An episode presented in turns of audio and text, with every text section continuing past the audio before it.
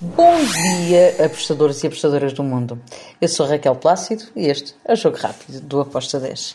Hoje é quarta-feira, dia 19 de outubro. E hoje é dia de Copa do Brasil. Mas sobre a Copa do Brasil eu vou deixar para o final para falar sobre ela. Vamos falar sobre as principais ligas da Europa e começando por Premier League. O jogo que eu escolhi da Premier League para ser o primeiro vai ser o jogo entre o Burnout e o Southampton. Então, vamos lá falar sobre este jogo. Duas equipas que uma até fez um início de campeonato interessante, eu estava a gostar muito de ver jogar o Southampton, uh, mas que perdeu-se ali um bocadinho pelo caminho e agora nesta altura está até na zona de despromoção. Já o Bournemouth está ali a meio da tabela, tem vindo fazer um campeonato regular um, e em casa o Bournemouth uh, em, nos últimos cinco jogos em casa perdeu somente um, ganhou dois e empatou dois. Já o Southampton fora, nos últimos cinco jogos, perdeu os três últimos contra Manchester City, Aston Villa e Wolves e venceu os outros dois contra um, o Cambridge United para a taça e contra o Leicester.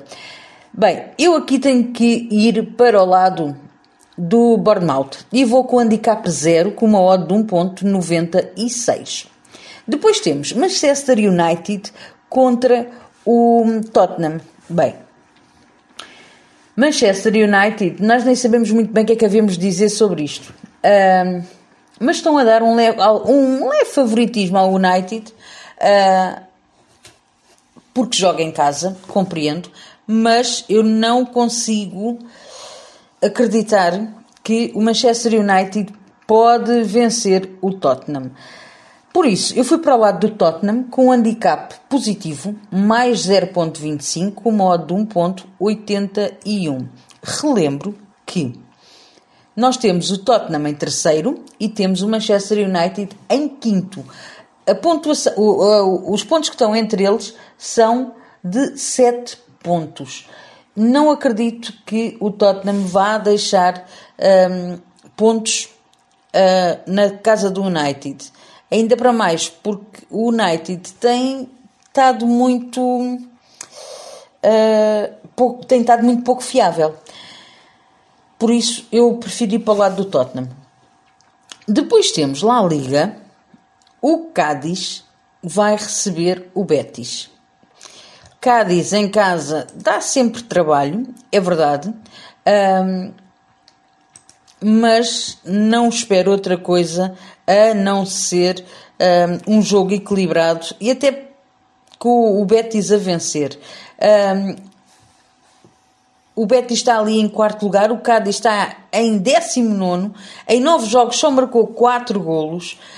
Um, é verdade que o Cádiz em casa tem agarrado bem um, os últimos jogos para conseguir os empates, mas o Betis fora um, tem um desempenho melhor. Por isso eu fui Betis menos 0.25 com modo de 1.71. Depois temos, ainda na La Liga, Real Valladolid contra o Celta de Vigo. Aqui, e porque vocês devem estar a estranhar, eu fui em ambas marcam. Ambas as equipas a marcarem para este jogo com uma odd de 1.91. Deixem-me dizer-vos que o Valladolid em casa sofre um, com alguma frequência, já o, o Celta de Vigo, quando joga fora, também costuma marcar. As duas equipas não estão brilhantes. Um, temos o Valladolid com 8 pontos, o Celta de Vigo com 10. As duas têm uma necessidade de começar a pontuar, por isso eu fui neste ambas marcam. Depois temos, na Bélgica, o Real Union contra o Gente. Espera um jogo com golos, um jogo bom para se acompanhar. O over 2,5 deve cair um, facilmente, mas eu optei também pelo ambas marcam uh, para este jogo. Deixem-me dizer que o Real Union Uh, nos últimos cinco jogos tem três vitórias, um empate e uma derrota. Já o gente fora, uh, apesar de marcar, tem perdido bastante jogos. Perdeu três nos últimos cinco jogos que fez, com, e só teve uma vitória e um empate.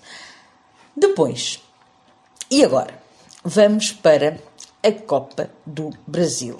Vamos lá então falar sobre esta, esta finalíssima, um jogo de mata-mata. Uh, as casas estão a dar ali uma linha um bocado esticada para o lado do Flamengo. Compreendo, o Flamengo joga em casa, está tudo certo. Mas as duas equipas querem ser campeãs. Logo, eu quando vejo numa finalíssima linhas de menos um, mais um, eh, eu tenho que ir, eu tenho que sempre falar do lado daquilo que é considerado o mais fraco. Porque não é. Para mim não é. Se ele chegou à final, tem tanto, e se no último jogo até ficou 0-0, um, tem tanto para poder um, estragar a festa como o que joga em casa. Então, eu prefiro ir aqui no ambas marcam.